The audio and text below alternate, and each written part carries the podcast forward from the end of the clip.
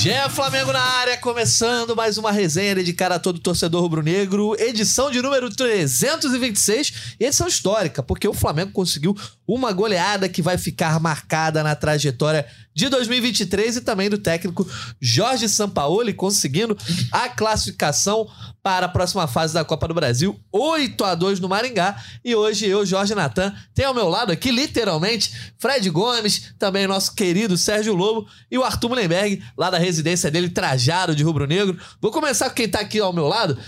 Vou começar com o Fredão. Fred Gomes, seja bem-vindo, meu amigo. Olha só, muita gente já esperava que o Flamengo conseguisse a vitória, a classificação. Inclusive, falávamos aqui no último podcast que era uma obrigação. Mas o 8 a 2 saiu melhor do que o esperado? Melhor do que esperado só um pouquinho, porque eu falei que ia ser 7x0, é pô. o, meu, o, meu, o meu palpite no nosso grupo, eu não falei aqui, era 7x0 Flamengo. Agora, o meu, o meu destaque inicial, Natanzinha, é pra Rafaela, minha amiga lá de São Luís, mandou um áudio pra gente, você que sempre pede o áudio da galera. Eu gostei que ela falou justamente do principal jogador do Flamengo na partida. Não foi o Pedro, Pedro é craque, Pedro é goleador, mas o principal jogador ela que vai dizer quem é. E foi, e ainda fez uma ironia com um protesto que o Flamengo sofreu depois da derrota pro Alcas. Ouve aí o, o que a Rafaela mandou. O Fred, passando aqui só para dizer que o Gerson De Bruyne tá on. É ele mesmo. Gabigol baixou o zico nele, entendeu? Então agora a gente vai ganhar tudo. Já chega, já chega. Esse ano já deu de perder, agora a gente vai ganhar tudo. Vamos ganhar as três competições. Vamos ser invencível que nem o São Paulo quer. E vamos, vamos para cima, vamos para cima que agora vai. Agora eu tô sentindo que vai. Foi preciso foi preciso escolher metade dos jogadores. Thiago Maia já pediu desculpa. Agora é virada de chave. Agora é todo mundo craque no Mengão. É cria da base jogando tudo que tem. É, é Mengão Malvaldão de volta. Acabou, é nós de novo. São Paulo veio para fazer história e ele vai fazer. Eu tô, tô com um pensamento positivo, eu tô confiando nele. Viu? Abraço aí, obrigada pela, pela consideração. Alô, Rafa, obrigado você pela consideração aí, por essa abertura aí com o Gerson De Bruyne. O pessoal protestou contra ele, né? Ele jogou mais que o De Bruyne ontem, grande atuação, tudo bem com o adversário. Olha, que o De Bruyne é difícil, jogou hein? pra caramba também. Difícil. o adversário também não era muito difícil, né? Mas é ótimo ver o Gerson desse jeito, né? Esse é meu destaque inicial, Natanzinho. Show de bola. um abraço, um beijo pra Rafa e já vou dando as boas-vindas aqui pro nosso Sérgio Lobo, que já participou aqui outras vezes do GE Flamengo, mas voltando em uma data boa, né? Com vitória, é. classificação é. E goleada histórica. Obrigado, Natan, pelo convite. Num dia como hoje, realmente, é uma goleada histórica. Meu destaque, quer dizer, obviamente seria o Gerson, mas é, não dá para não ter um Pedro no seu time de futebol, né? Todo time de futebol tinha que ter um Pedro, né? E que bom que ele joga no Flamengo, porque esse rapaz realmente é impressionante. E ele ontem, com a marca, né, com os quatro gols, ele passou o cano, né? O Cano Verdade. que é decantado já desde o ano passado, né? Quando é, começou a jogar pelo Fluminense. Tá pulverizando aí tudo quanto é artilharia. Ontem o Pedro passou o Cano, pelo menos nesse início de ano, eu acho que essa disputa vai ser boa aí de Pedro e Cano até lá o finalzinho da temporada. Vai ser bem legal. E o Flamengo, assim, desde o início avassalador, né? A gente pode conversar mais, o Arthur já vai falar também, é, sobre uma situação que já me pegou. É uma outra equipe em campo com uma outra forma de jogar. Impressionante. Impressionante como modificou já, né, o Jorge Sampaoli, esse time do Flamengo. Mas vou dar as vindas pro Arthur. Arthur, seu destaque também. Hoje tem um vasto cardápio aí, muita gente jogando bem. É, esse resultado histórico certamente vai despertar boas falas da nossa voz da torcida. Chega mais, Arthur. Fala, galera. Fala, Serginho, Fred, Natan. Começar logo mandando um beijo pra Rafa a torcedora consciente, humilde e com os pés no chão. É isso aí, o, movimento é esse. Ela tá vendo a gente, ela tá no chat aqui, ó, mandou abraço para todos nós. Deixa eu ver. Ah, que maravilha. Ó, é, o meu destaque não pode ser outro. Jorge Sampaoli, um cara também humilde, pés no chão, muito coerente, que revelou que a sua meta é ter o Flamengo, fazer o Flamengo invencível. É isso, isso é o mínimo que a gente exige de qualquer treinador do Flamengo. Finalmente alguém se tocou do serviço. O job description é esse: fazer do Flamengo um time invencível. Estamos num bom caminho. E assim, por que, que o destaque é ele? Porque essa mesma mulambada estava jogando há duas semanas atrás do jeito que a gente queria se matar. O único elemento diferente que fez algo acontecer foi o Sampaoli. Chegou bonito, chegou com moral e ontem teve um momento lá que eu achei bonito, foi até eternizado na capa do GE, né? Ele deu um sorriso, gente. Quer dizer, o Flamengo precisou fazer oito gols no mesmo jogo por eu sorrir. Mas eu acho que isso vai acontecer bastante daqui para frente. Eu estou bastante empolgado. São Paulo é o treinador que o Flamengo precisava agora. Tenho certeza que pelo menos até dezembro ele vai nos dar muitas alegrias. Aliás, ô Natan, em relação ao que o Arthur tá falando, se você pegar o time que atuou lá no norte do Paraná, que perdeu por 2 a 0 só tem uma mudança, que foi o Wesley no lugar do Varela. Todos esses jogadores que estavam em campo ontem, exceção do Wesley, que entrou depois, né, entrou durante o jogo, eles participaram do 2 a 0. Veja só o que o Flamengo não jogou em Maringá para perder para esse time por 2 a 0, hein? Veja bem o que aconteceu na, na, na, no primeiro jogo, no jogo de ida, no caso. Não consegui fazer nenhum golzinho, né? Porra, Fez antes agora. Pelo amor de Deus, porra. E assim, vocês não podem falar isso, mas eu posso. Pô, é difícil não acreditar que o nego tava piranhando o Vitor Pereira. difícil não acreditar nisso. O, o Arthur, vou aproveitar Mas então. já seu- era o Mário Jorge, já era o Mário Jorge, Era, era o Arthurzão. Mário, era o Mário. Era a ressaca. Mas ele tava no inquérito lá, né, irmão? Segurou o rabo de foguete, ia fazer o quê? Funcionário, mandaram ele ir. Pode Mas a crer. bronca era pro cara anterior. Pode crer, pode crer. Olha só, aproveitando então o destaque tanto do Arthur quanto do Sérgio, eu te perguntar, Fred, antes da gente falar de destaques individuais, que tem- o cardápio tá vasto, a gente já falou, tem pra falar do Gerson, Pedro, Gabigol, Wesley, muita gente que se destacou, né, em campo no Maracanã, mas falando então do que mudou esse time entre o primeiro jogo, o jogo de ida, e o jogo de volta, dando as boas-vindas quem tá acompanhando a gente ao vivo, né, estamos ao vivo no ge.globo, no YouTube e no TikTok, quem quiser participar, mandar pergunta, cornetada, Estamos aqui no chat do YouTube de olho. Mas aí, Fred, Jorge Sampaoli, o que, que você acha que de principal ele conseguiu fazer nesses três primeiros jogos? Porque assim.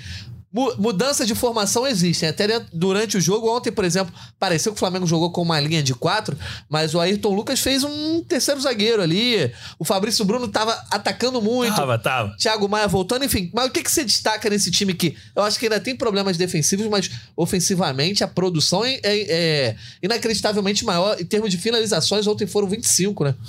Vou pegar aqui até o nosso scout, Natanzinho, aqui, ó, 25 finalizações mesmo. E foi e o que eu gostei, assim, acho que a principal mudança, respondendo a tua pergunta, é a questão da postura. Assim, Flamengo com outra atitude. Mas é óbvio que organização tática, pô, é muito maior do que em relação ao trabalho do, do Vitor Pereira. O trabalho do Vitor Pereira, o Flamengo. É, com todo respeito ao, profissional, mas é como a gente fala na linguagem da bola: o Flamengo era um bando, a verdade é essa. Flam- Mas é verdade, o Flamengo era um bando, um buraco no meio-campo. O Flamengo não, não era competitivo contra ninguém. Ganhou aquele jogo de 2 a 0 do Fluminense porque conseguiu fazer aquele primeiro gol, um gol bem trabalhado, e aí desconcentrou o Fluminense. E o segundo gol, muito bem trabalhado também, mas pela qualidade técnica dos jogadores. Aquilo ali não é treinamento, até porque ele não treinava o time. A verdade é essa, por medo de vazamento de escalação. Ele começou a parar de treinar o time durante a semana por isso. A partir do momento que você se preocupa com escalação, você não se preocupa com o time. A, a escalação agora saiu no GE. As últimas três escalações do Flamengo saíram no GE. O Flamengo foi bem nos três jogos. Entendeu? Sim. Fazendo um jabá pro meu lado também. É.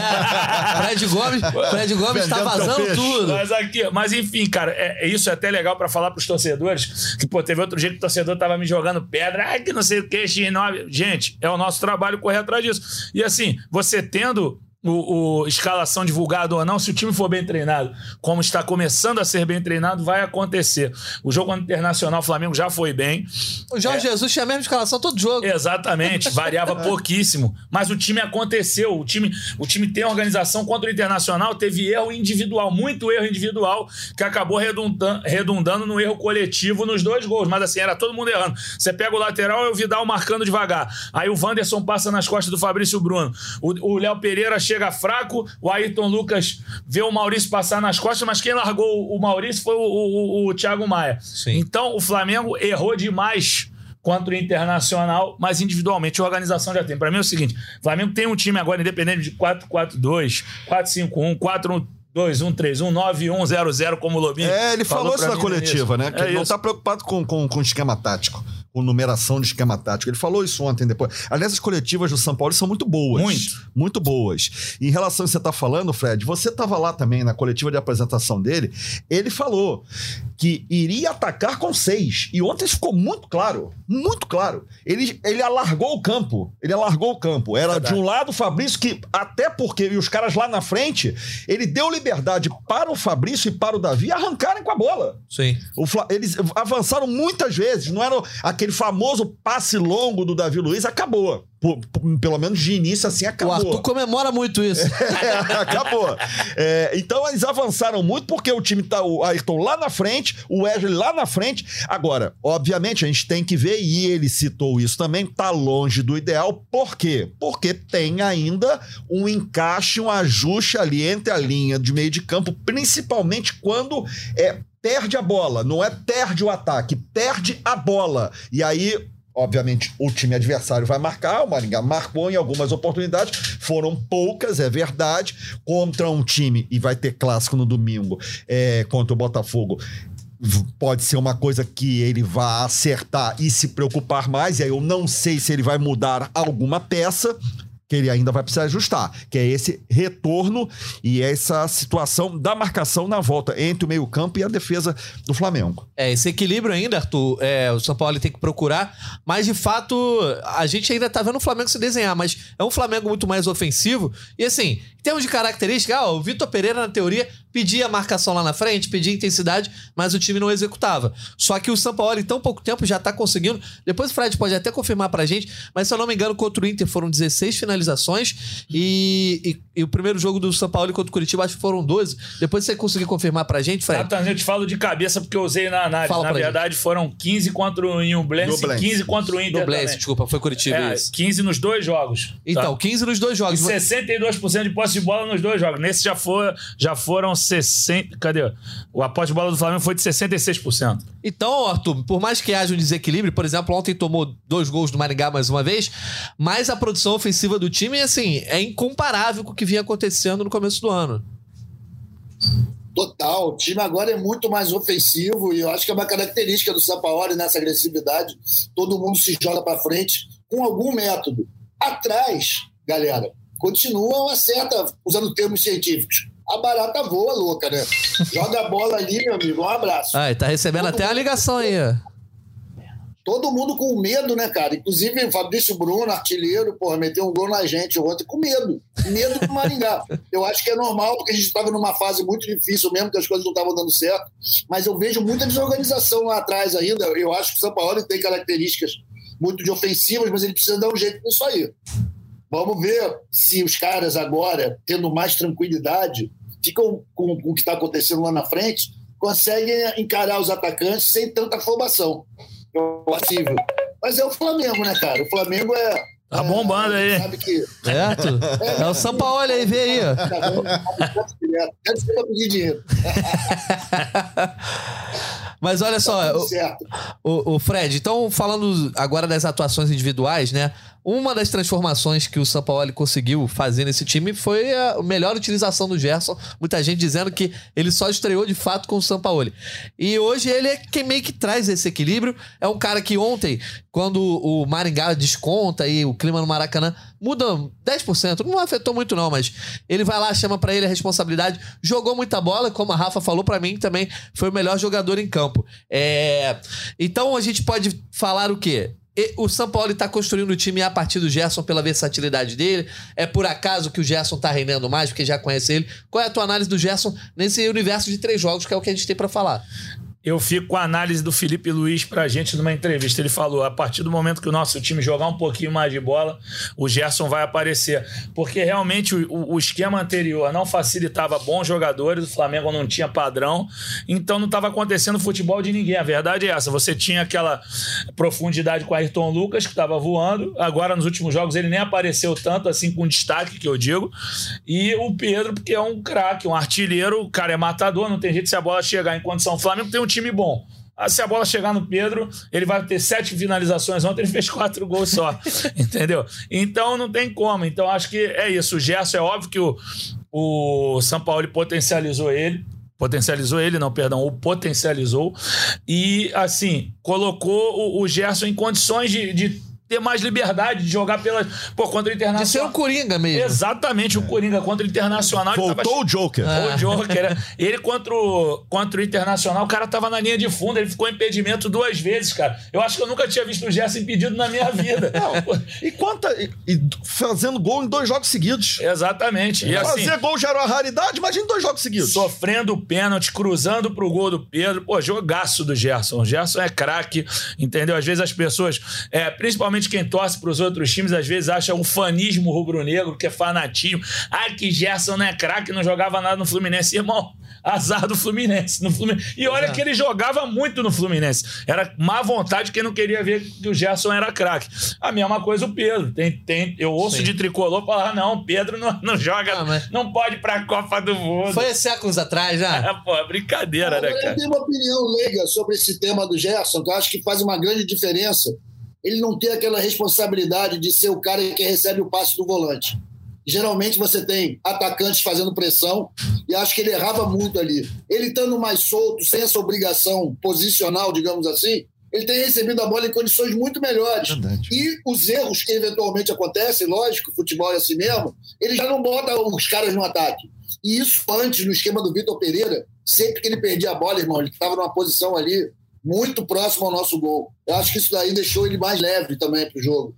Enfim, tá jogando muito. Os boatos sobre a morte dele foram visivelmente exagerados, né? O cara tá voltando e tá voltando com tudo. É, Eu acho que até fisicamente ele tá melhorando. Ontem, é, a, a jogada agora, eu não lembro qual foi o gol, mas ele dá dois trancos ali que ele ganha no corpo mesmo, ele tá ganhando essa confiança. E aí, ô Lobo, eu não sei se é a tua opinião.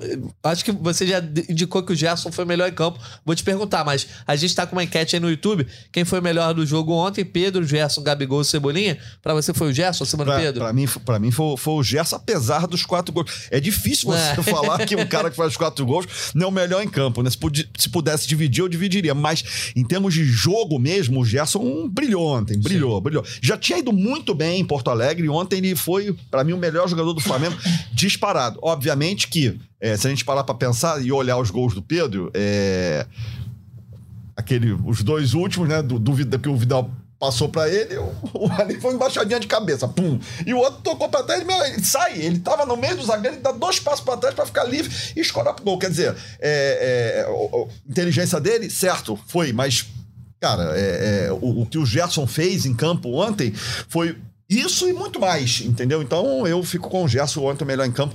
É, é, e tomara que ele mantenha, né? Porque o Flamengo vai precisar muito dele. E aí eu vou deixar já aqui uma, uma colocação pra frente. Quando a Rasca voltar?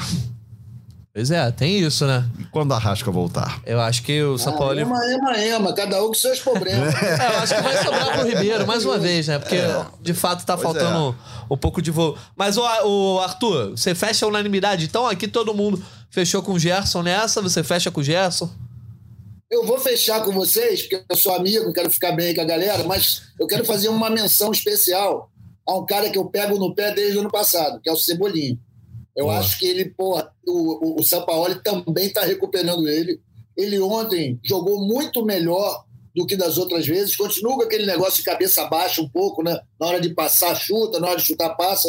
Mas ele está se recuperando, cara. Eu acho que ele fez uma partida excepcional ontem. Eu- meio que eu devo essa, essa satisfação a ele, de tanto que eu pego no pé do cara. Eu acho que ele está se recuperando e jogou muito bem ontem. Fez duas assistências e um gol. Não podemos esquecer dessa parte do scout. É que ontem foram tantos gols, tanta gente brilhando. Eu queria fazer essa menção a ele. Mas o melhor jogador da partida foi o Gerson mesmo, disparado. O Coringa tá voltando. Sobre o Cebola, Natan, é, só pegando Claro. o gancho do Arthur, é, tem uma coisa que ainda me incomoda muito nele. E ontem, pelo adversário ser muito fraco, saltou os olhos. Ele deveria ter feito mais isso. Que é exatamente dar uma tapa no fundo. Ele pega a bola, às vezes ele tá é, é, sozinho contra o lateral, é, o marcando, e ele tem espaço para tentar o individual no fundo do Ele campo, ele dentro. pega, corta pra dentro e corta pra dentro. E aí embola, às vezes, o jogo. Verdade. Entendeu? Então, assim, se ele tem um fundo, ele sabe fazer isso, cara, vai embora. Entendeu? Eu, aí eu acho que é falta de confiança. Aí eu acho também que é uma questão do treinador conversar com ele, porque ele tem bola pra fazer isso, ele cansou de fazer. De fato. E, e no, no Flamengo mesmo, ele já fez isso. Você não acha que ultimamente, estou falando da fase pré-São Paulo, ele recebia essa bola muito perto da linha de fundo, o que limitava esse tapa na frente dele. Ele estava recebendo essa bola muito na frente, cara. Eu acho que ele ontem, várias vezes, ele puxou a bola antes do meio de campo. Colocado, tudo bem, o adversário não é padrão, é óbvio. Mas eu acho que tem uma questão de colocação ali que ele nunca encontrou, mesmo com o Dorival. Ele sempre muito na frente, que limitava essa jogada dele. É como você botar o, Bruno Henrique espetado lá perto da bandeirinha de corda. Pô, vai perder a característica do cara, né? Não sei. Tenho essa impressão. Quer comentar? Não, não, não. É, mas é isso. É, pode ser também que. Pode ser também. pode ser também que ele agora esteja num, num outro reposicionamento colocado pelo Sampaoli. Agora, é, que tem essa situação que várias vezes. E ontem, né? enfim, o adversário batido já, o Maringá, é, é, ele tinha várias oportunidades. Por exemplo, o Gerson é, foi uma tabelinha pelo meio, mas ele que vai no fundo e toca no, naquele gol do Pedro, no segundo gol do Pedro Sim. no jogo, né? Ele que. A tapa é por que, que o Cebola não poderia ter feito isso algumas vezes?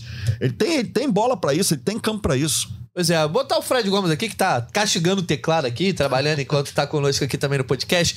Fredão, a galera aqui no chat, a maioria tá botando o Pedro como melhor em campo. E obviamente eu acho que é uma escolha que ninguém pode condenar, porque o cara de fato fez quatro gols. E a questão é a seguinte: hoje no elenco do Flamengo, se o Pedro se machuca, não tem quem faça o papel dele de empurrar a bola pro gol do jeito que ele faz, de abrir às vezes, tem dois, três zagueiros, ele consegue abrir, ou de ter a confiança de tentar um chute ali de é, logo na entrada da área, de pegar de primeira. A confiança dele tá muito em alta e eu acho que o que ele faz no time hoje não tem outro jogador para fazer. Nem o Gabigol. O Gabigol hoje não consegue ter essa assertividade que o Pedro tá tendo direto pro gol, né? É isso, cara. Eu acho que assim, o Pedro já vive esse momento no Flamengo, assim, ele, ele conquistou o direito de ser o proprietário daquela área ali de, da centroavância. Não tem jeito, cara. Você não pode prescindir de um jogador que em sete finalizações faz quatro gols. Mais uma vez, destacando o baixíssimo nível, com todo respeito pro Maringá, mais uma vez, mandando um abraço pra galera de lá, que o pessoal é muito bacana, mas o adversário fraquíssimo, fraquíssimo. Agora, o Pedro é isso, cara. O Pedro, se ele tiver oportunidade, ele vai fazer. Só que não é só um, um matador, ele é craque. É isso que as pessoas têm que parar de frescura para falar, porque a gente não valoriza o nosso produto. É brasileiro. A gente fala, não, não jogou Premier League. É craque, não precisa jogar Premier League para ser craque. Tem um monte Sim. de pereba lá na Premier League que se jogar aqui no Flamengo não, não consegue jogar. Mercado, com certeza certeza. Exatamente, mas a torcida do Flamengo não quer nem saber de Premier League, quer ir longe da, da, Premier League. Só que os rivais querem, os rivais, não, melhor pro Pedro e pro Palmeiras. Entendeu? Isso não, não é nem rival, não precisa nem ser rival, pode ter microfone para falar isso. Entendeu? Enfim, hoje eu tô ácido, eu tô ácido, mas é. Enfim, cara, o, o, o, o Pedro realmente, pô faz excelente. Você vê, cara, é muito simples para ele fazer gol, assim. O cara não faz muito esforço. É um cara que, poxa, aí as pessoas às vezes vêm falar, ah, mas o Pedro não, não se desloca corretamente, que não marca e tudo mais. Eu tô falando com vocês aqui, vocês vão ver que eu tô olhando para baixo, que eu tô olhando os gols dele aqui. Eu gosto de ficar durante o podcast em casa, em, em casa, como a gente tá com o Zoom, a gente não. O Zoom não, qual é, é outro programa é, que a gente usa. Não vou fazer jabá fazer pra jabá empresa, claro. Enfim, e aí a gente não pode ver o vídeo do jogo. Eu gosto de ficar comentando e vendo. Olha o jeito que o cara bateu no último gol, cara. Bateu com dois. O Vidal entregou, ele toma. Aí o goleiro nem é, viu. Esse cara, eu, eu, me realo muito a ele sempre. Sempre já rasguei muito cedo, que ele é muito craque. E aí o. o ia te chamar... Sete gols pra chegar no 100, hein? No Olha 100, aí. Vai chegar daqui a pouco. Não, vai, pô. Três jogos? Bota, bota mais um Maringá que ele chega em um jogo. ô, ô, Arthur, é, eu ia te chamar de Gabigol, olha só. Mas é porque eu queria falar sobre. É isso, é isso, justamente sobre esse papel, porque assim, o Gabigol Curiosamente, na temporada que ele ganhou, né? O teu pai tá pedindo calma aqui, Fred, no, no chat do YouTube, o seu João Carlos. Um abraço, seu João Carlos. Calma, Fredão. Tá pedindo um abraço, seu João Calma Carlos. É, seu João. Vou pegar a criança aqui do lado. Ah, mas ele, ele, nem, ele nem pediu um abraço, não. Você que tá mandando. Ele mandou um abraço pra todo mundo aqui da minha, mandou pra você. Não mandou, não, mandou pra mim no zap. Mandou pra mim no ah, zap pra tá. mandar pra todo mundo, pro Maurício também, ali, pro, pro Arthurzão, pro Lobinho aqui. Então, paizão, te amo, beijo. Obrigado por nos acompanhar aí. Valeu, seu João. Mas já, daqui a pouco a gente traz mais comentários, mas o Arthur, que eu ia te perguntar. Justamente na temporada que o Gabigol ganha a camisa 10, ele tá cada vez se tornando mais um jogador de armação. Ontem, se você parar para olhar a armação, ele fez um jogo muito bom. Ah, de repente na área, ah, faltou de repente o cacuete ali de chutar uma bola ou outra, mas como armador, ele tem sido muito efetivo. E aí eu, eu te pergunto, Arthur, é, eu acho que o Gabigol às vezes é escravo muito do, do apelido, né? De Gabigol, ter que estar tá marcando o tempo todo. Mas tendo um artilheiro como o Pedro ali e o, o Gabigol estando mais de camisa 10, sendo muito bom, eu acho que ele tá funcionando mais, como diriam os argentinos, como um Gabi engante, que é aquele camisa, né? camisa 10. E o Pedro é o artilheiro do time, e se ele for um camisa 10 desse nível, é uma dupla de ataque, dupla, né? Assim, quase que imbatível no Brasil, né? Cara, eu, eu acho que o Gabigol fez uma atuação ontem espetacular. É, e mais do que a parte técnica, que ele já a gente sabe que ele tem o recurso, ele tem uma generosidade, cara. E aí eu vou trazer aqui para o campo do, do. Sabe, é difícil falar em termos objetivos. Mas como você vai ser artilheiro e generoso ao mesmo tempo? Não é tem muito como. difícil. Eu acho que ele está optando por rolar a bola. Ele ontem botou o Pedro no gol várias vezes, meu amigo. Não só ele. E nas vezes que ele teve para concluir, acho que por falta de prática ou por falta desse sentimento, esse egoísmo necessário ao centroavante, ele acabou não se dando bem. Ele é um cara que não faz um gol de bola rolando um tempão. A gente sabe que ele tem futebol para isso. Mas ele tem passado a bola, ele tem sido uma generosidade extrema. E acho que o Pedro deve muito a ele nessa fase. Ouvi até um papo na rede social de que o Pedro não passa a bola para o Gabigol. Eu não notei. Eu acho que eles estão entrosados, estão bem. E o, e o centroavante, cara, tem que ser egoísta. O, o Gabigol não está sendo egoísta. Está sendo muito generoso e está jogando para a equipe. Os xingamentos para ele ontem no fim do jogo, aquele, aquela ceninha ali no final, foram absolutamente. Ridículo, injustos. ridículo. Ele tem couro grosso, né, irmão? Ele aguenta. Ele já aguentou torcidas de times menores pegando no pé dele, né? Times menores que ele jogou. Então acho que tá tranquilo. Mas o Flamengo é multidão mesmo. Um ou outro vai falar besteira. Ele, que ele continue assim. Adoraria ver ele fazendo muito gol, mas, cara, se for para ele ser central, esse engante, esse falso nove, esse Gabi facão, esse Gabi assistência, tá tudo certo, cara. Acho que a história dele no Flamengo tá consolidada. Ô, Arthurzão, É cima. E aproveitando teu gancho aí, pô, assim, você vê que ele nem entende quando tá sendo xingado. Não dá pra um cara no jogo. A torcida ter bronca com ele no, no mau momento, eu acho compreensível. Ele ficou por 10 jogos jogando muito mal. Não foi só um jejum. Ele tava jogando muito mal. Mas você ofendeu um cara que te deu duas Libertadores, fez gol na outra final de Libertadores que o Flamengo perdeu por um detalhe. A verdade é que foi uma derrota muito dolorosa pro Palmeiras e o próprio Gabigol perdeu gols na final, mas foi pro, o Palmeiras não jogou nada aquela final. Então, é, pô, os, o o torcedor xingar Gabigol, cara, não tem sentido. Aí Ontem, falar- Beira inacreditável. é, e, porra, num jogo de 8 a 2 que o cara deu 83 é o assistências. cidadão que não tem o que fazer, né? É, cara? É, isso. o que tem o mal amado. Não Eu- tem, porra, não tem o que fazer, vai xingar o Gabigol. É, é o nível de exigência de 2019 sempre, né? É, Essa régua. E na área onde ele tava, certamente tomou chuva. Então o cara vai pro Maracanã, É, toma verdade. chuva, Você vê oito gols do time e vai xingar o Gabigol. Pô, isso é inacreditável, cara. Não, e, e, ô Lobo, eu acho que isso, às vezes, também é essa questão dele ser é, escravo do apelido. Sim. Porque, assim, se ele jogar bem, dando quatro assistências, a torcida ainda vai achar que faltou o gol do Gabigol e se ele não fez gol, ele não jogou bem. Eu acho que a torcida também tem que mudar um pouco que a demanda que ela tem com relação ao artilheiro, que foi artilheiro, mas hoje tem um outro artilheiro no time. É, a torcida do Flamengo tem que mudar em muitas coisas e em muitas demandas, né? Essa é, um- é uma delas. Fala, Vou Artuzão. concordar com vocês em 99% das coisas. Mas eu acho que a torcida é soberana. Ah, sempre. fazendo isso. Entendeu? E liberdade de expressão implica em liberdade para falar merda. Os caras estão aproveitando. Eu não torcedor disso aí. Vou aqui defender a minha classe. Cara, tudo bem, Gabigol é jogador, eles têm uma, uma ética e uma moral mais maleável que a nossa. Eles aguentam mais, têm o couro mais grosso, eles aguentam essas injustiças. Até porque o Gabigol, pai, é xingado desde 2019. Não começaram agora. Sempre teve nego pegando no pé dele. Então, parabéns aí, Gabigol, pelo comportamento profissional de nem xingar de volta o cara que merecia. Não, e assim, só, só sobre o Gabi, aí eu vou falar sobre a, o- a situação que rolou no, no- acho que foi no Twitter, né? Do, do Arrasca com ele. Foi Instagram. Instagram, que o Arrasca é, elogiou ele, joga muito. E assim, por que, que o Arrascaeta colocou aquilo? Pelos passes do Gabigol. Sem dúvida nenhuma que ele colocou aquilo Sim. por causa disso. E aí o Gabriel é, repostou comentando: Porra, você tá fazendo falta, só você me entende ou me encontra. Não sei se foi Me entende ou me me acha. acha, né? É. Porque eu acho que ele tá incomodado. Sem dúvida. Ele tá incomodado nessa questão que a Claro. gente tá tocando aqui agora, entendeu? Porque ele tá, ele tá na função, é, digamos, que o Arrascaeta cumpre e magistralmente dentro desse time do Flamengo, só que a função dele de artilheiro não tá sendo colocada. é, Ele tá falando: olha, as pessoas não estão me encontrando, você tem que voltar para me reencontrar e eu voltar a fazer gol. Enfim, ele, na minha opinião, essa postagem deixou muito claro que ele tá incomodado com a situação. É, inclusive essa teoria que o Arthur falou, na galera comentando, ah, o Gabi não passa pro Pedro, o Pedro não passa pro Gabi. Eu acho que a gente tem que olhar a estatística pra poder falar isso. O César Lemos até me mandou uma mensagem no Instagram falando, pô, vocês poderiam falar sobre isso no podcast. Eu acho que é meio leviano a gente falar sobre isso se a gente não tiver uma estatística. Que a gente pode falar aqui, opinar, ah, um não tá passando pro outro, aí chega na estatística, tem um monte de passo de um pro outro. Então, a gente tem que parar pra olhar isso. Eu olho agora. Vamos, vamos comentando que eu vou procurando Então. Footstats aqui. Mas a questão, eu acho que é, o Gabigol, ao mesmo tempo que ele talvez se incomode e ser generoso, ele continua sendo. Então, se tá funcionando pro time,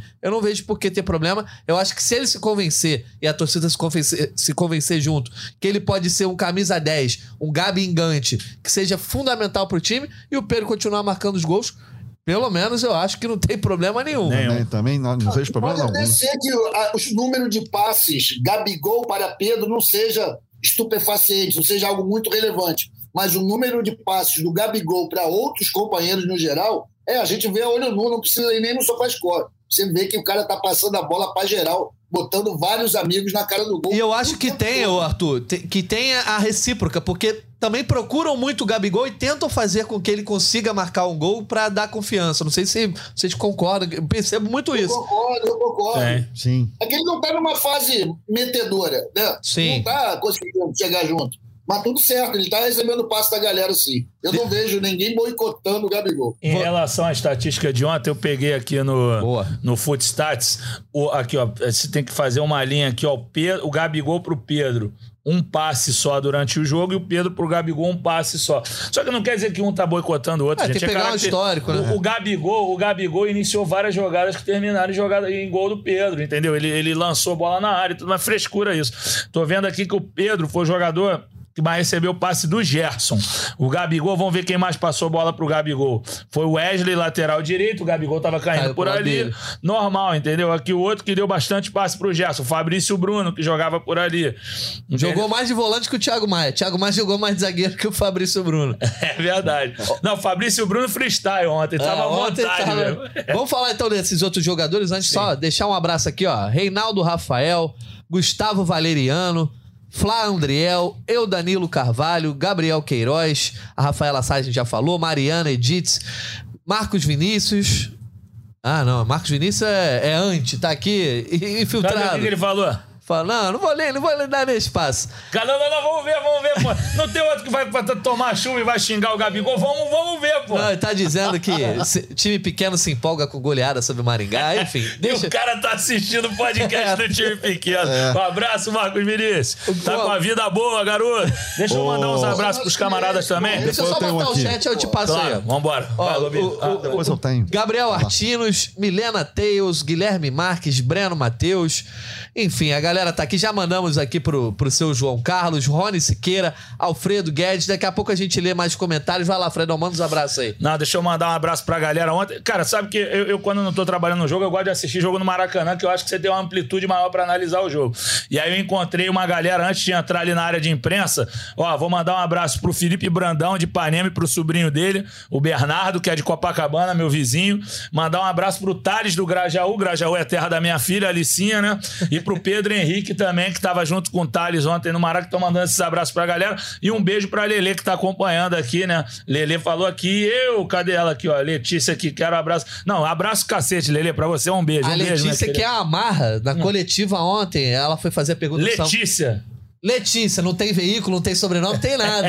Certo. Que mais, deixa Letícia? ela, pô. Deixa ela. Tava na minha frente. Deixa ela. pô. É, Isso aqui pro Carlos Dias, da torcida do Flamengo de Boca Raton, na Flórida. Olha aí, Maneiro, maneiro. Ó, deixa eu aproveitar aqui a sessão, Sessão abraço. sessão abraçódromo. O Beto Luquezzi, meu amigo, é, jornalista, tá vivendo no Canadá, vai tá passando esses dias no Rio, tava ontem no Maracanã com o filho, me fugiu agora o nome do filho dele, um abraço pro filho dele também, e vai estar domingo também no Maracanã, vai ver esses dois jogos aí do Flamengo. E o Marcelo me mandou uma mensagem aqui, tá vendo a gente? Só que ele mandou aqui pra- no meu zap, falou assim, ó, o Gerson, a gente já falou do Gerson, fez boa parte do papel da Rascaeta ontem. Não podemos, disse ele, eu concordo, levar quatro gols no Maringá, sem dúvida nenhuma. Não Tem pode- isso. O Flamengo não pode mesmo. Então, ó, aproveitar o teu gancho, então, Lobo. Falando de linha defensiva. Teve alguns jogadores, por exemplo, já teve a galera aqui é, cornetando o Davi Luiz, o Rony Siqueira.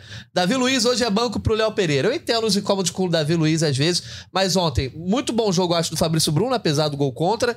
E ali na linha defensiva, não tem como a gente não destacar o Wesley. Que personalidade, né? Parece que o Flamengo nem precisou ir ao mercado para encontrar pelo menos uma boa alternativa pra lateral.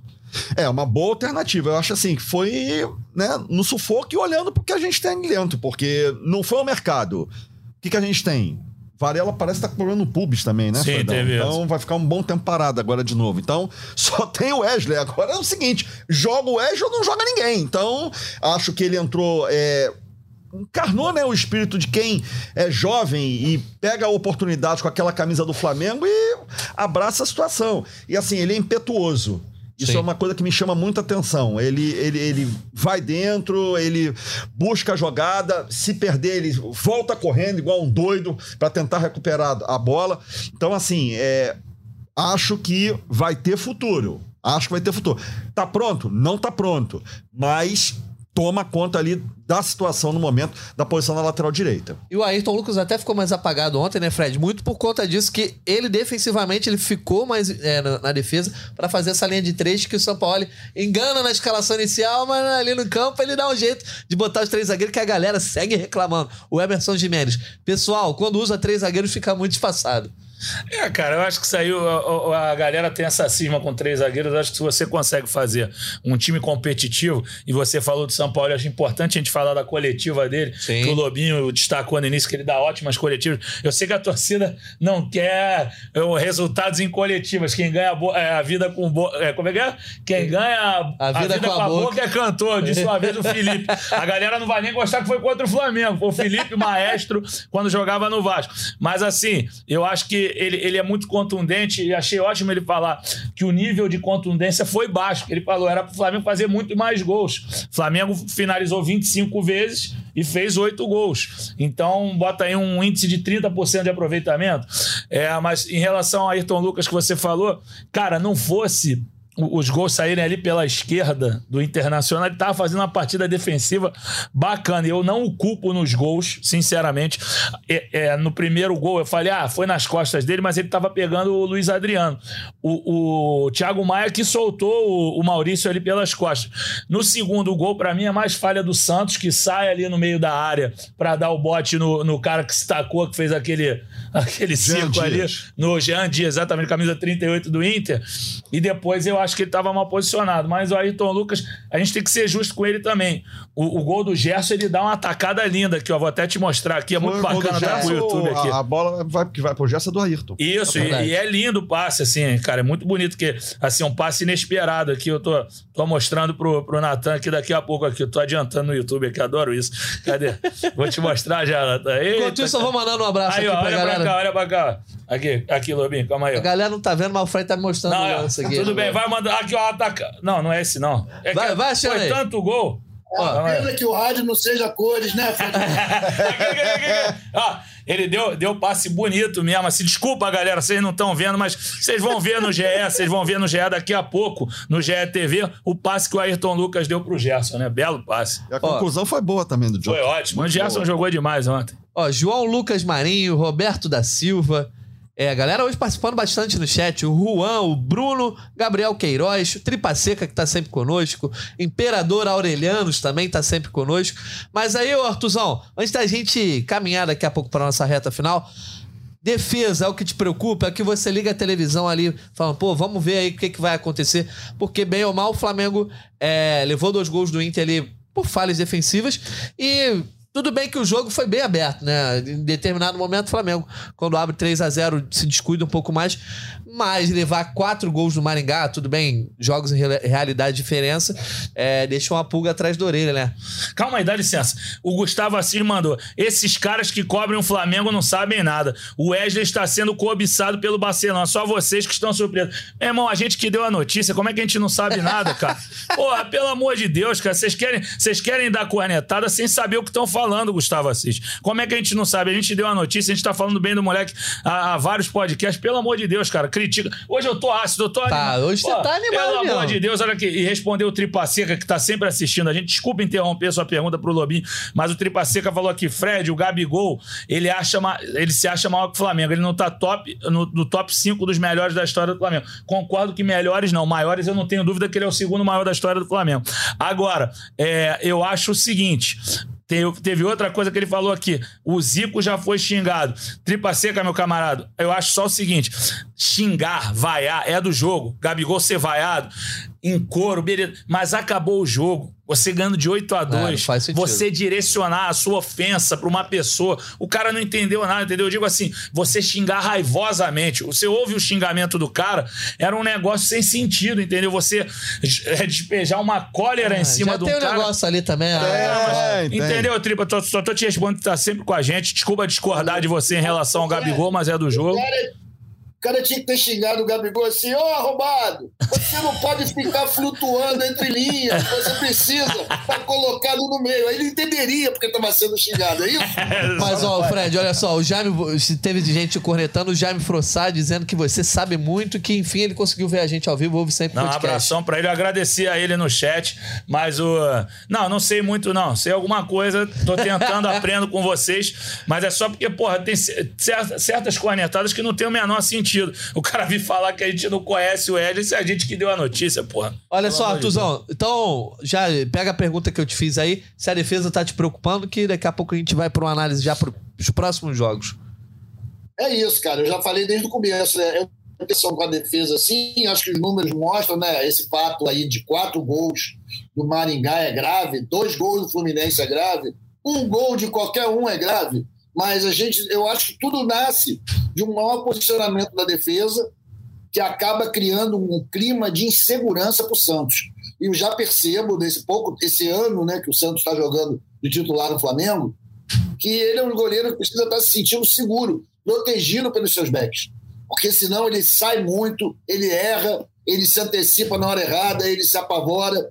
A, a defesa do Flamengo ainda é um pouco apavorada. O primeiro gol deles ontem é a prova maior disso, né? Tava tranquilo, os caras nem pularam, pulou o Fabrício Bruno meteu o gol, cara. E eu tenho um grande problema com o Davi Luiz. Eu acho que o Davi Luiz, quando a bola está sendo atacado, ele tem a tendência de recuar e ficar dentro da área. Acho que ele dificulta o trabalho dos volantes, Ele- cria espaço. Ele dá uma de caranguejo, né? Ele vem andando pra trás, né, o, Arthur? Em vez de atacar a bola, ele vem pra trás. Vai indo pra trás, É, fica na zaga, é, acho que é, tudo é verdade. É, sem dúvida. O, o time adversário. E ele tem feito isso demais. O que talvez seja, quem sou eu para chamar alguém de velho, uma indicação de que talvez esteja lá na hora de parar, irmão. Porque tu é zagueiro. Tu só quer jogar na boa, só quando tá com a bola no pé, é difícil. Acho que ele derruba um pouco a gente desse daí. Mas quem sabe o São Paulo não dá um jeito, né? Afinal, o cara tem história. O, o, o Davi Luiz jogou bem ano passado. Mas esse ano eu tô achando ele muito mal, muito mal mesmo. Ele queria levá-lo pro Marcelo, Artuzão. Isso. Ele Tem que queria. partir pra cima, meu irmão. Tem que partir pra cima, porra. Corpo a corpo. Não tem que ter medo. Eu acho que ele evita muito esse, esse duelo. E acaba nos prejudicando.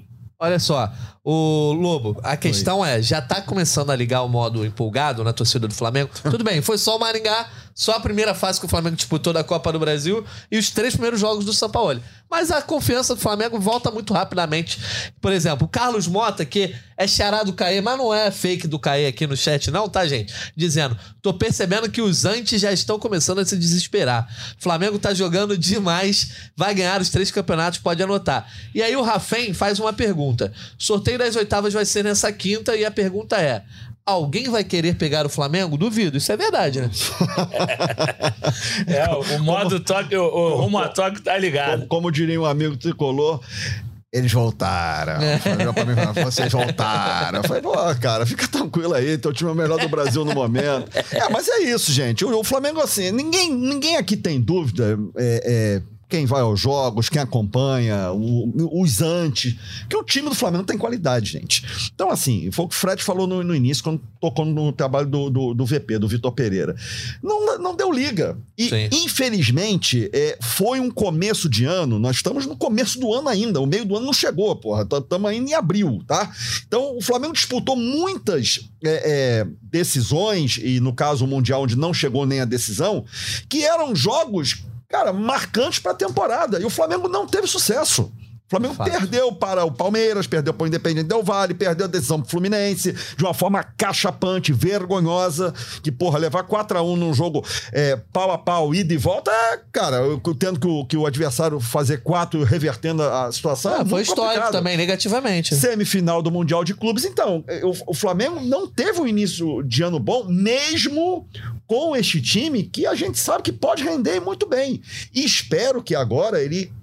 Esse jogo, Natan, pode ter sido realmente um divisor de águas, tá? Esse jogo de ontem, essa classificação, pode ter sido um divisor de águas. Eu vi Pode ter sido sim. uma galera é, fazendo uma, aquelas coisas de é, pegar a coincidência, né? Pensar a coincidência pra tentar ser otimista, que o Jorge Jesus teve como o divisor de águas o 6x0, o Isso. Dorival teve o 7x1 e que o divisor do São Paulo seria o 6x1, 8x2. né? Do Goiás. Do Goiás, foi um domingo de Foi manhã. 6x1 esse, Foi um 6x1. domingo de manhã. E o Isso. 7x1, o 7x1 foi- no Tolima, né? Eu Tolima? sempre digo do Tolima. Pra mim, o Tolima é mais a virada de chave do que o Atlético Mineiro. Muitas pessoas Sim. indicam Eu o eu concordo. Eu acho que o Tolima Quer ali. dizer, eu não sei mais também. Por- e, e pra variar, o Pedro fez só quatro gols contra o Exatamente. Tolima. é, é. Mas ele não joga bola, não. Ele não joga bola, não. Fala aí, Arthur. Flamengo, galera, no, no sorteio, a gente ficou todo feliz né, no sorteio dessa terceira fase, que, pô, pegamos a carne assada. Deu no que deu, foi um Deus nos acuda. Né? A gente ficou em crise por causa de uma derrota lá em Maringá. E eu me lembro sempre da Copa do Brasil de 2013, em que a gente caiu nas Foi. oitavas logo com o Cruzeiro, que era o time mais querido, que ganhava tudo, coroado, e ganhamos dos caras. E fomos até o fim. Eu acho que o Flamengo vai ter que pegar logo o mais forte, meu irmão. Pega logo o grandão, já se livra e vai pra frente, como foi, inclusive, na Libertadores do ano passado. Tá ousado, hein, Arthur? É, vem logo, pai. Vem logo o pior. Quem é o pior dele? Quem é o mais ruim aí? Chama ele e vambora. É, e, e por, e por enquanto, só o esporte dos classificados não é o da Série A, né? É o único da Sim. Série B. Ah, Hoje, vamos ter os jogos de hoje ainda para fechar, mas a tendência é que, que isso aconteça, né? show de A bola. tendência. isso aconteça. O, inclusive, o comentário do, do leitor ali que era o sorteio na quinta, mas o sorteio é sexta, né? É isso que eu ia falar, É, porque tem, porque jogo, hoje. Ah. Tem jogo hoje hoje. tem Bahia, Volta pode- Redonda, Botafogo, Ipiranga, Grêmio, ABC e mais CSA Internacional e é isso. Fred quatro. Gomes, ó, a primeira galera tá falando pra você aqui, ó. Tira o dedo da tomada, o Rony falou que você tá no 220. Foi mal, Rani, desculpe, irmão. E o Tássio dizendo que você parece que fez o uso de algum aditivo. Tá limpo aqui, gente. Não, é- aqui é água, É é água. água. É água. Eu tô vendo aqui, tá ao meu lado aqui, é água. Calma aí, ó. Mas, ó, só pra não deixar de comentar, que eu achei, assim, a, da coletiva do São Paulo, eu achei muito legal. Ele meio que abriu o coração dizendo que ele esperava de fato treinar o Flamengo e que ele não quer vir pro Flamengo só ganhar título e ficar marcado por uma temporada, mas ele quer fazer do Flamengo um time imbatível. Eu achei interessante, ao mesmo tempo que é ousado. É legal que meio que indica que se depender dele, ele fica por bastante tempo. Eu, eu acho que esse ano pode ser um ano de construção, ele tem contrato até o final do ano que vem, né? Sim. É, mas é uma ilusão que ele tá plantando no, no torcedor do Flamengo, uma ilusão que eu digo não no sentido pejorativo. É boa. Mas É ilusão no argentinos espanhol. falam, exatamente. exatamente. A ilusão, a esperança, né? Isso. Cara, eu acho que o, o mais bacana, uma coisa que você citou, que o Lobinho falou também, ó, Artuzão, questão da confiança. O Flamengo não teve confiança esse ano, a verdade é essa. O Flamengo não teve nenhum momento que a torcida confiou no Vitor Pereira. Não, não houve aquele, ó, agora vai. Não teve, nem com 2 a 0 no Fluminense no primeiro Sim. jogo da final. O pessoal falou, tá garantido. Teve gente, inclusive, gente com, com argumento técnico, não só como o Caê mesmo fazendo análise, ele falou, era pra ter matado essa final no primeiro jogo. Entendeu? Então ninguém confiava.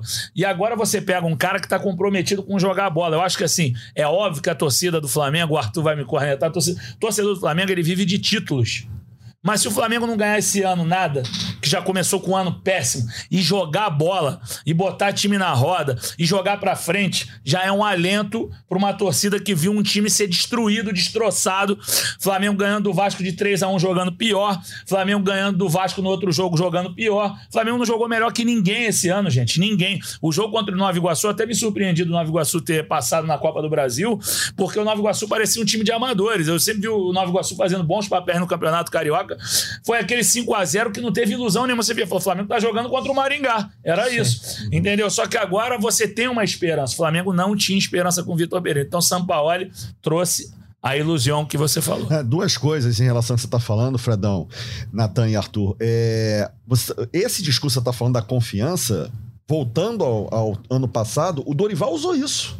Quando Sim. ele chegou e pegou a terra arrasada do Paulo Souza. Perfeito. Ele usou isso. Ele precisava dar confiança pros caras. Não sei o quê. Eu acho que tá acontecendo mais Já ou menos a botou o Diego Alves pra jogar, já foi compondo. Exatamente. E E assim. não vamos esquecer de 2021, galera. O Flamengo deu goleadas fabulosas. Sim, com o mas Renato. O saldo no final do ano é ganhou porra nenhuma. Ganhou o Carioca, que não vale nada. Verdade. Mas é isso. Verdade. Então, eu acho que a torcida do Flamengo reconhece trabalho. Eu sei que o Fred é contra a torcida do Flamengo, mas eu tenho que Que? defendê-lo. Que isso? Olha essa frase aí, rapaz. Olha essa frase aí. Aí, eu sou expulso no próximo programa. vai bater porra nesse time, ainda que aconteça esse fenômeno improvável de a gente não ganhar nada esse ano. Eu acho difícil a gente não ganhar alguma coisa. Como diria. Mas, Como podemos diria. sim. Fala, Arthur, fala aí. Completa. Não, não, é isso. Eu tô aqui na, na groselhagem. Não, não, não, não, que- eu vou falar aqui uma coisa que quem fala muito e quem repete muito, ele ontem até repetiu, inclusive, é o Apolinho Washington Rodrigues. O Flamengo é um gigante que se alimenta de vitórias. Claro. E ele tá faminto, amigo. Ele tá faminto. É. E é isso. E só, só falar pro Arthur, olha só. Arthur, numa dessa que você falou que eu sou contra a torcida, hoje teve outra vez, um cara veio no meu, no meu Instagram, ô Fred, você é botafoguense, né? O Arthur falou um dia que você não gosta do Flamengo. Aí eu falei, irmão, sou profissional. Eu não tenho time, eu não posso revelar meu time. Eu deixo que os outros revelem meu time, mas eu não falo pra que time que eu torço. Pois é. Olha só, então falando de Eu sou ilusão. Gomes, mas eu gosto de jogar essas cascas de banana pra ele. Mas eu não respondo, eu sou maduro, rapaz. Ó, falamos de ilusão, de longo prazo, de tudo, mas o fato é: Flamengo tem um clássico agora no domingo contra o Botafogo, às quatro da tarde no Maracanã. E se não vencer, se perder, na segunda-feira a gente já dá dois passos atrás nessa análise, né, Lobo? Então eu quero te perguntar: qual o teu palpite pra esse jogo? O que, que você projeta? Então, é. Eu, pra falar isso, eu tenho que. Eu vou, vou esperar um pouquinho que o Luiz Castro vai fazer hoje em relação ao Botafogo. Que eu acho que ele vai botar é, um time mesclado até pelo bom resultado que ele conseguiu lá em Erechim contra o Ipiranga. Então eu acho que eles vão vir com tudo contra o Flamengo. Vão mesmo, entendeu? Eles vão jogar de igual para igual com o Flamengo domingo no Maracanã. Acho que. É, até pelo que ele falou na coletiva, o Sampaoli vai de novo mexer no time, na estrutura do time, que obviamente ontem foi um jogo que o Flamengo precisava de gols e tudo mais. Então ele pode ser um pouquinho mais, entre aspas, cauteloso em termos no sentido de marcação e tudo mais. E é clássico, né, gente? A gente tem que ver que não é um jogo qualquer. Tudo se Então, nivela. né? É, é, se nivela. O Flamengo hoje é melhor? É melhor. Não tem a menor dúvida que é melhor que o Botafogo. Mas é clássico. A gente lembra no passado, teve um jogo em Brasília. O Flamengo perdeu o Botafogo. Foi gol do Erisson, se não me falha a Foi, memória. foi, foi. que Falha do tá- Hugo. Falha do Hugo, que tá até no São Paulo. Já trocou de Sim. time já duas vezes. Então, é, é, depois no, no retorno ganhou no Engenhão. Mas time no- reserva. exatamente, com o time reserva ganhou, mas perdeu o- lá em Brasília com o time principal. Então, assim, é, acho que vai ser um jogo equilibrado. Flamengo melhor, tem chance de ganhar, até porque você falou em relação à tabela, vamos para a terceira rodada. Se o Flamengo sofrer um, um revés contra o Botafogo, perder o jogo, ele vai lá para baixo, hein? Ele vai para rabeira, vai ficar com três pontos, vai ficar ali numa zona bem perto ali, se não ficar entre os quatro últimos, vai ficar ali Sim. bem pertinho daquela zona ali. Então é bom ganhar, tem o mando, é bom ganhar e sigamos em frente. E depois tem Racing em Avedianeda, É, que é complicado. outro pau com formiga. Mas dá um placar então pra domingo? Ah, placar para domingo? Isso. 2x1 Flamengo. Boa. Placar que já teve bastante Flamengo Botafogo, era 2x2, 2x1. Isso. Então vou, vou pro Arthur e já volto pra você. Vai, mas ó, hoje não precisava cumprir uma hora, não. Hoje tá divertido. Pô, 8 a Não, 2 é. a gente podia estourar. Não, uns porque o Lobo, o do Lobo árbitro. tem compromisso Ah, é, o meio-dia. Lobinho tem que sair meio-dia, é verdade. Mas a gente vai ficando. É, vamos ficar. Olha só, Arthur, vamos lá pro seu palpite aí pra esse clássico. Você adora clássico, né? Clássico eu sempre começo, termino com você. Já quero ver a tua confiança no palpite, porque o Arthur, ô Lobo, ele vinha aqui falava assim, não sei se vamos ganhar nada esse ano. Já agora garantiu que o Flamengo vai ganhar o título, pelo menos. Então já tá virando essa chave. Já virou a chave, amigo. Agora ele tá em outro espírito, outro comando. Eu acho que o jogo domingo é sempre chato jogar com o Botafogo, né? Que é um freguês ranheta, gosta de pegar no pé, gosta de, inventar. Mas eles tendo passado para as oitavas da Copa do Brasil, eu acho que arrefece um pouco. O brasileiro não é mais a única tábua de salvação. E a gente sabe que o que se espera é que o Botafogo lute contra o rebaixamento nesse campeonato, galera. Tô falando aqui sem clubismo. Que isso? É o que vai acontecer. É, pô, a gente já sabe. Pega os times aí, meu irmão. Bota fileira aí. Sabe que Vasco e Botafogo vão brigar pelo rebaixamento. Então, tá tranquilo. Flamengo, 3x1. 3x1 porque aquela insegurança na defesa.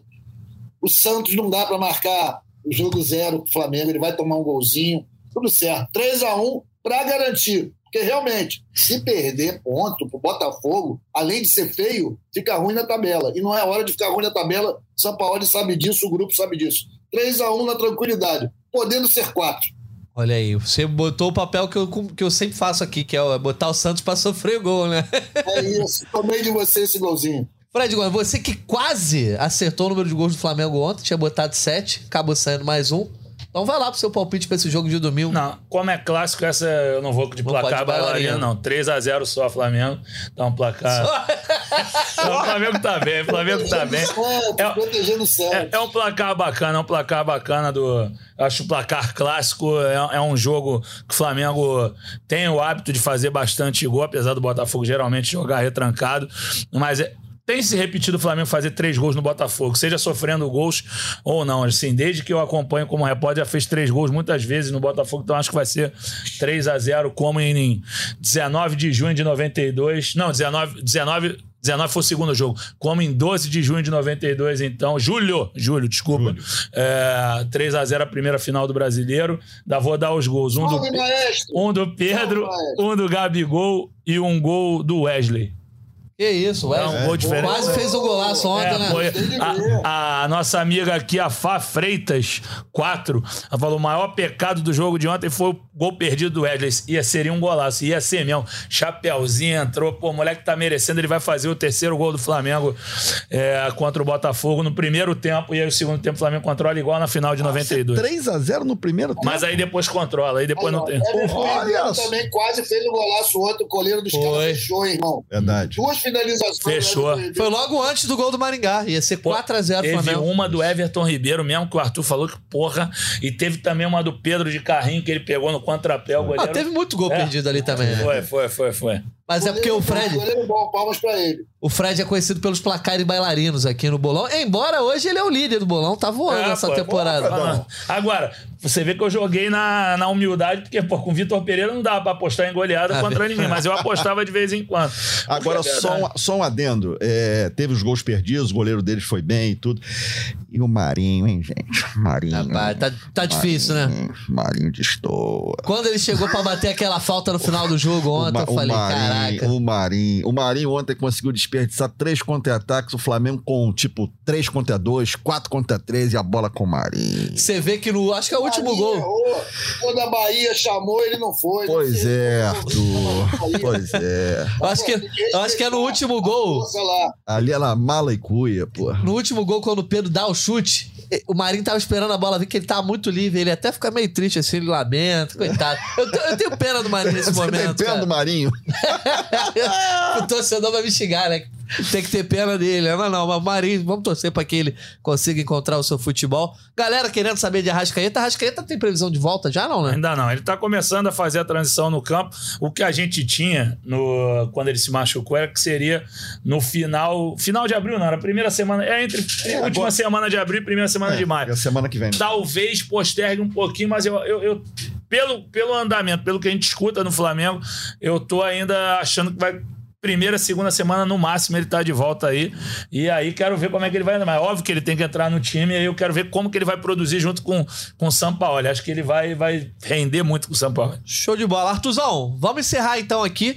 A gente já deu os palpites pro bolão. Domingo tem Flamengo e Botafogo, 4 horas da tarde. Clássico, primeiro do Brasileirão. Na segunda-feira a gente volta. Então vamos pro teu destaque final. Meu destaque final, Jorge Sampaoli. O cara que mudou tudo, né? A gente não tem explicação. Era o mesmo grupo que estava passando vergonha, agora dando alegria aí para a massa rubro-negra. Acho que o São Paulo, a entrevista coletiva dele foi muito legal. Volto a destacar, a sua, ele revelou a sua meta, que é fazer um Flamengo invencível. Isso daí, meu amigo, ele ganhou toda a torcida do Flamengo que pensa exatamente da mesma maneira. A gente sabe que é uma meta difícil, mas não é impossível. E vamos atrás dela. E eu dou todo o apoio para o São Paulo, sacudir ali, tirar quem tem que tirar, botar as pessoas para jogar. Ele está conseguindo fazer isso. Apoio total, papá São Paulo, é isso. Show de bola. E um abraço para vocês. Serginho, Fredão, Natan, galera que tá ouvindo. Galera Valeu, que Artuzão. Também, obrigado. Valeu, Arthur. Prazer. Ontem eu vi o jogo atrás ali do São Paulo. Eu tava na Oeste, então vi o jogo ali bem Pô, atrás do tá São com bala, hein, irmão? Ali, Não, ali é de- só de depois te conta a história como é que eu fui parar lá. Mas vamos lá. Sérgio Lô, primeiramente, prazer te receber aqui. As Valeu. portas estão abertas, então Natan. vamos pro teu destaque final. Obrigado, gente. Obrigado aí pelo convite. É, Fredão, Arthur, Natan, galera toda aí que tá ligada. Então, o meu destaque final é o seguinte: é, Flamengo ainda tá se azeitando com o novo treinador, mas já temos evoluções. O time tá demonstrando é, já um bom entendimento do que o treinador quer. E vamos ter dois jogos aí. Eu tô já contando que eu acho que esse jogo do Racing vai ser muito difícil. Que o Flamengo vai. São dois bons testes, tá? Pela frente que o São Paulo vai ter. Clássico domingo contra o Botafogo e jogo em Avedianeda contra o Racing, que não é nada fácil pra ninguém e não será para o Flamengo. Vamos ver. Semana promete, né? Semana promete. Valeu, Lô. Obrigado pela tua presença. Um abraço pra você. Fredão, acho que a gente nunca tinha feito já Flamengo lado a lado, né? Apesar Verdade. de tantas edições. Prazer estar com você por aqui, então. Vamos pro teu destaque final nessa semana importante. é muito mais divertido, né? Assim, lado a lado, acho que a gente consegue interagir melhor. Dá pra cortar na humildade também Sim. quando você quer entrar com o assunto. Você vem numa boa. Não, cara, meu destaque final é realmente eu vou com, com o Arthur, cara. Eu acho que não tem como não destacar essa coletiva do São Paulo. Acho que traz muita esperança pro torcedor rubro-negro, acho que pro elenco também. O elenco, por mais que estivesse fechado com o Vitor Pereira em algum momento, eles estavam mais fechados com Vitor Pereira porque ele os tratava bem. A verdade é essa. Ele tratava bem os jogadores. Ele tinha apagado a imagem do Corinthians, onde ele teve problemas de relacionamento. E aí ele. Porra, tinha esse bom relacionamento com os jogadores, mas eu- eu- teve jogador que, que falou na chegada do São Paulo que falou, pô, tava faltando essa cobrança. Tava faltando 220 que o nosso amigo aí falou que hoje eu cheguei no 220, tava faltando ligar o 220 nos jogadores. Eu acho que ele traz motivação. Jogador que não quiser jogar com ele não vai jogar, a verdade é essa. Entendeu? Então, Parabéns pro São Paulo pela entrevista, pela montagem. Lembrando pra torcida que eu acho que a gente tem que fazer o papel de chato. Calma, que o Maringá é fraquíssimo. Eu botei o placar bailarino, não foi só de brincadeira. Eu sabia que ia ser uma goleada mesmo. Sim. O time era muito ruim, mesmo vendo o jogo lá em, em Maringá, com o Flamengo não jogando nada ali. Foi questão postural do Flamengo, o Flamengo andando em campo. Agora esse jogo não, um time ativo, com a torcida em cima, a torcida muito parecida. Você que estava na Oeste, achei a torcida muito parecida com o Emelec. Achei não com a mesma, talvez a mesma vibração, mas os mesmos gritos. Aquele ô, vamos virar Mengô o tempo inteiro. Então teve uma energia muito bacana no Maracanã. Então, parabéns para a torcida que está feliz de novo. Agora eu acho que vai lotar o Maracanã. Nos últimos jogos não lotou, mas eu acho que no domingo, sem dúvida, o Maraca vai estar cheio. E é isso. Um abraço pro Jorge São Paulo um abraço pro meu amigo Luan. Deixa eu ver se o Janir já postou. Meu chefe, Janir Júnior, meu chefe e amigo aqui. Pode mandar mensagem aqui. O, o Janir adora brincar com o Joe, que é um cambista famoso, um gordinho que anda de bicicleta lá em Copacabana e na Zona Sul toda. E ontem ele tava dentro da arquibancada. O meu amigo Luan, da Constante Ramos, que não mora mais na Constante, mas é meu, meu vizinho lá de Copa. Porra, ele, ele filmou. O Joe vai aparecer aqui. Pô, o torcedor não tá vendo. Galera, eu vou retweetar o Janir aqui pra você ver aqui. Você que acompanha a gente pelo Twitter. Eu já tô achando que você não tá puro mesmo, não, O Fred? Joe no meio da galera. O Joe que não tava. Ó, o Joe, ó, o Joe, lá. Caraca, mano. Sempre com a mesma calça de moletom. Ô, Joe, vamos trocar essa calça aí, meu camarada. Galera, tamo Olha junto. ele, pô, que isso? É isso. Eu tô puro sim, já falei. Meu copo aqui agora, agora eu esvaziei a água, eu tô precisando beber É. um pouco, daqui a pouco eu vou ficar rouco, hoje eu falei muito mesmo. Mas falei porque esse jogo merecia, foi muito divertido mesmo, assim, acho que é isso. Fazer esse programa com vocês foi um prazer enorme. Deixa eu parar de falar. Valeu, galera! Valeu muito essa quinta-feira aqui, a gente junto nessa redação do esporte da Globo. Então agradeço mais uma vez ao Artuzão, também ao Sérgio Lobo, ao Fred Gomes e a você, ouvinte, que esteve conosco em mais uma edição do GE Flamengo. Agradecendo Maurício Mota tá conosco na edição. A Paulinha Ferro tá aqui na direção da live. Torcedor, a gente volta na segunda, depois de Flamengo e Botafogo no domingo. E a gente te aguarda aqui também. Não sabemos se teremos, estaremos ao vivo ou não, mas estaremos aqui para mais um GE Flamengo. Um abraço e até a próxima. Petkovic para falta, cobrança! Gol!